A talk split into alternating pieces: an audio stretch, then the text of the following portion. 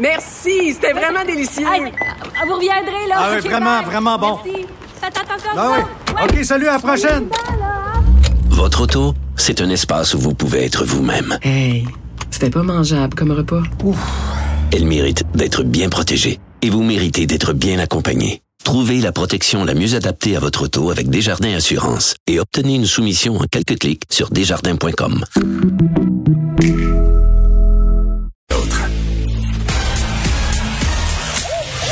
Geneviève Peterson. Elle réécrit le scénario de l'actualité tous les jours. Vous écoutez Geneviève Peterson. Cube Radio. On est avec Jean-Louis Fortin, directeur de notre bureau d'enquête. Jean-Louis, salut. Bonjour Geneviève. Écoute, euh, on fait un retour sur quatre dossiers du bureau d'enquête qui ont fait bouger les choses. T'écrivais là-dessus samedi dans le Journal de Montréal.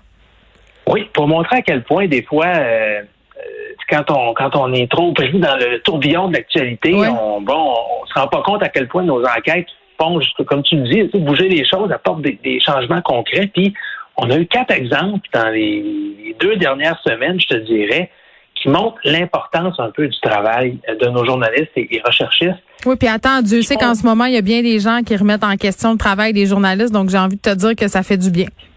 Exactement. Puis c'est un peu le, le, le- ma chronique aujourd'hui, là, on va appeler ça hommage à, notre, à nos équipes qui travaillent souvent dans l'ombre pendant des semaines, des mois pour sortir des dossiers. Puis il faut, faut souligner les bons coups quand il y en a. Alors, tu, tu- tu disais donc quatre fois plutôt qu'une euh, récemment, il y a eu euh, euh, des, des changements concrets. Le premier qui me vient en tête, là, euh, c'est le chef de cabinet de la ministre de la Culture, Nathalie Roy, qui va quitter son poste. Puis, bon, il n'a pas quitté son poste parce qu'il est tanné, il a quitté son poste parce que le bureau d'enquête a révélé que pendant qu'il était ministre de la Culture, oh, euh, euh, il pouvait continuer à opérer, à diriger, à posséder une maison de disques. Tu te dis, ah, voyons donc, c'est bien trop évident comme conflit d'intérêt. Oui. Ben oui, tu sais, si la maison de disques reçoit là, des centaines de milliers de dollars, 300 puis 400 000 dollars par année de subventions, puis lui, c'est le plus proche conseiller de la ministre de la Culture. Alors, Excuse-moi, mais non, mais c'est une question peut-être très naïve, Jean-Louis, mais comment une telle chose est possible? Ben, une telle chose était possible parce que, crois-le ou non, Sandy Boutin avait demandé s'il avait le droit de procéder ainsi, s'il avait le droit d'être chef de cabinet et de garder le contrôle sur son entreprise, et il s'était fait répondre oui. Alors, vraisemblablement, bon, euh, la vie, la vie euh, de la commissaire à l'éthique qu'il avait eue euh, était un peu discutable. On avait dit, euh, si tu avais été un ministre, tu n'aurais pas eu le droit. Là, comme tu es seulement le bras droit de la ministre, puis son plus proche conseiller, puis celui qui ultimement est responsable des dossiers, ben là, tu as le droit. Tu sais, ça tenait pas vraiment debout. Mais, mais c'est comme tous les, toutes les lois et tous les règlements, c'est fait pour être amélioré, c'est fait pour être. Puis là, on s'est bien rendu compte euh, quand la situation a été portée au grand jour que voilà, ça n'a pas d'allure. Donc, M. Boutin, qui par ailleurs, tout fait ce qu'on lui demandait, là, il s'est informé, il a demandé une autorisation, puis il l'avait reçue. Mais bon, là, après un, deuxième examen, il s'est dit, ouais, peut-être que je devrais changer de ministère. Donc, il s'en va, euh, il s'en va rejoindre la ministre du Tourisme, là où les apparences de conflit Bon, d'intérêts. Est-ce qu'il y a une compagnie de bateaux de croisière? Ah non, mais pas à ma connaissance. OK. pas à ma connaissance. Bon, un autre euh, impact concret, puis ça, c'est rarissime, quand un juge se fait taper sur les doigts. Tu sais, on dit souvent les juges, hein, ils ont une sorte de, de, de pas une impunité, mais c'est un peu des intouchables. Hein, bon. Et euh, euh, Alexandre Biard, mon collègue, euh, avait révélé que Jacques Fournier, qui n'est pas n'importe qui, c'est le juge en chef de la Cour supérieure, avait fait un voyage en Chine en 2020, euh, mais sans en parler à son patron, sans aviser le commissaire à la magistrature. Puis on sait, avec la Chine, le Canada, les relations sont très, très tendues. Puis lui avait accepté un voyage tout frais payé euh, en Chine. Alors, euh, suite à notre publication, euh, le Conseil de la magistrature s'est penché, a fait une enquête, et ils ont conclu la semaine passée que effectivement, le juge aurait dû demander à son patron autorisation, puis là, je cite la décision, ça aurait donné lieu à des consignes de prudence, surtout en présence de tensions entre le Canada Mm. et, et le pays en cause. Puis on comprend là qu'un juge se fasse reprocher ça. Moi, je, en tout cas, je trouve ça absolument exceptionnel. euh, il n'y a pas de conséquences concrètes, c'est-à-dire qu'il n'est pas suspendu, il n'est pas, euh, il est pas destitué ou rien de il ça. mange une petite tape ses même, doigts. Effectivement, puis c'est- rarissime que ça arrive. Donc, je- je trouve, encore là, c'est une situation qu'on a mis en lumière qui méritait euh, de l'être. Quelques jours plus tôt, le gouvernement du Québec a retiré à Pierre Fitzgibbon, hein, Pierre Fitzgibbon, donc le ministre de l'Économie, euh, la gestion des dossiers dans deux entreprises. On sait que M. Fitzgibbon, en plus d'être ministre, bon, il était en affaires pendant de nombreuses années. Il est encore actionnaire euh, de plusieurs entreprises. En fait, son bas de laine est dans deux entreprises en particulier. Mais en même temps, il avait autorité sur les dossiers de subvention présentés par cette entreprise-là. Bon, ça ne sent pas d'allure. Tu es ministre responsable d'autoriser une subvention à ta propre entreprise. Alors, même si M. Fitzgibbon nous assurait que c'est pas lui, ultimement, qui se mêlait de ces dossiers-là, il en était quand même le ministre en titre. Donc, ce que le gouvernement du Québec a fait, encore une fois, après notre publication, c'est que de façon exceptionnelle, on a pris tous les dossiers de ces deux entreprises-là et on les a transférés à la présidente du Conseil du Trésor, donc à Sonia Lebel. Hum, Ils ont fait ça discrètement, hein, Jean-Louis, quand même. Ah, écoute, un petit, un petit décret dans la Gazette officielle, c'est comme le, le, le, le résumé, la publication de tous les changements législatifs qu'à peu près personne ne lit. Pas de communiqué de presse pour l'annoncer, évidemment. Euh, et, et Pierre Fitzgibbon, rappelons-le, là, pas été blâmé une fois, il a été blâmé deux fois pour. Oui, puis se, défendait, se défendait devant la commissaire à l'éthique de façon assez cavalière, là. Quand même. Ben, en fait, ce qu'il- disait, c'est que la commissaire à l'éthique, elle comprenait pas sa situation. Elle disait que, euh, clairement, là, euh, il- il- dans le fond, il blâmait le travail de la commissaire à l'éthique dans ses enquêtes à son, à, à son sujet. Donc, c'est pas fini. Euh, Là, la semaine passée, Québec solidaire a demandé une autre enquête sur M. Fitzgibbon parce que la commissaire à l'éthique lui avait demandé de prendre toutes les dispositions Mm. pour euh, euh, euh, se retirer soit ses entreprises, soit ses fonctions de ministre responsable d'économie, ce qu'il n'a pas fait selon Vincent Marissal, le député. Donc, on va voir si la commissaire, Mme Mignolet, accepte d'entreprendre une troisième enquête sur le ministre en, en seulement quelques mois. Puis, finalement, euh, et ça, je vais rendre hommage à ma collègue Sarah Maud Lefebvre, qui a passé des semaines à enquêter, à parler à des sources, à confronter deux mairesses euh, de la banlieue nord de Montréal, la mairesse de Pointe-Calumet et la mairesse de Sainte-Marthe-sur-le-Lac, ce qui lui permettait d'écrire à la fin février que les deux mairesses étaient ni plus ni moins qu'ingérées dans le processus judiciaire. C'est-à-dire que, le conjoint d'une amie d'une des mairesses qui a eu une étiquette, quelque chose de très, très banal. On en avait parlé 150 ensemble, je me rappelle de ça. C'est ça. Donc, 150 pièces pour pas avoir eu ta vignette pour une rampe de mise à l'eau d'un bateau. là.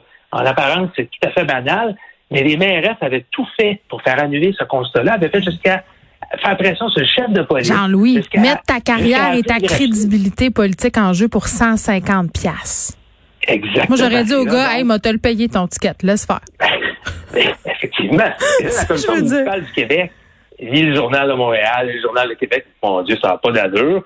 On fait des vérifications et euh, le 25 février, donc, les deux mairesses ont reçu des citations en bonne et due forme à comparaître en, dé- en déontologie municipale. Puis là, tu comprendras bien que là-dedans, là, les preuves qui vont être présentées, euh, ça va être directement l- l- les articles de journaux qu'on a écrits là-dessus.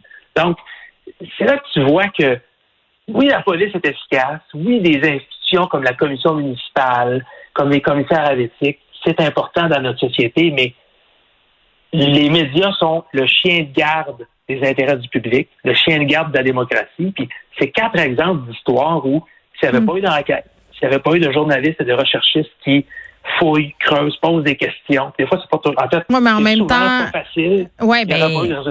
Ben c'est vrai, c'est souvent une job ingrate puis t'as pas beaucoup de félicitations là. Ça, ça, c'est vrai. T'es, t'es- quand t'es journaliste d'enquête euh, dans un journal, euh, les gens souvent là, moi j'a- j'avais un journaliste qui m'avait dit à un moment donné, tu fais des enquêtes pendant des mois puis les deux trois personnes qui te félicitent c'est ton boss puis ta mère.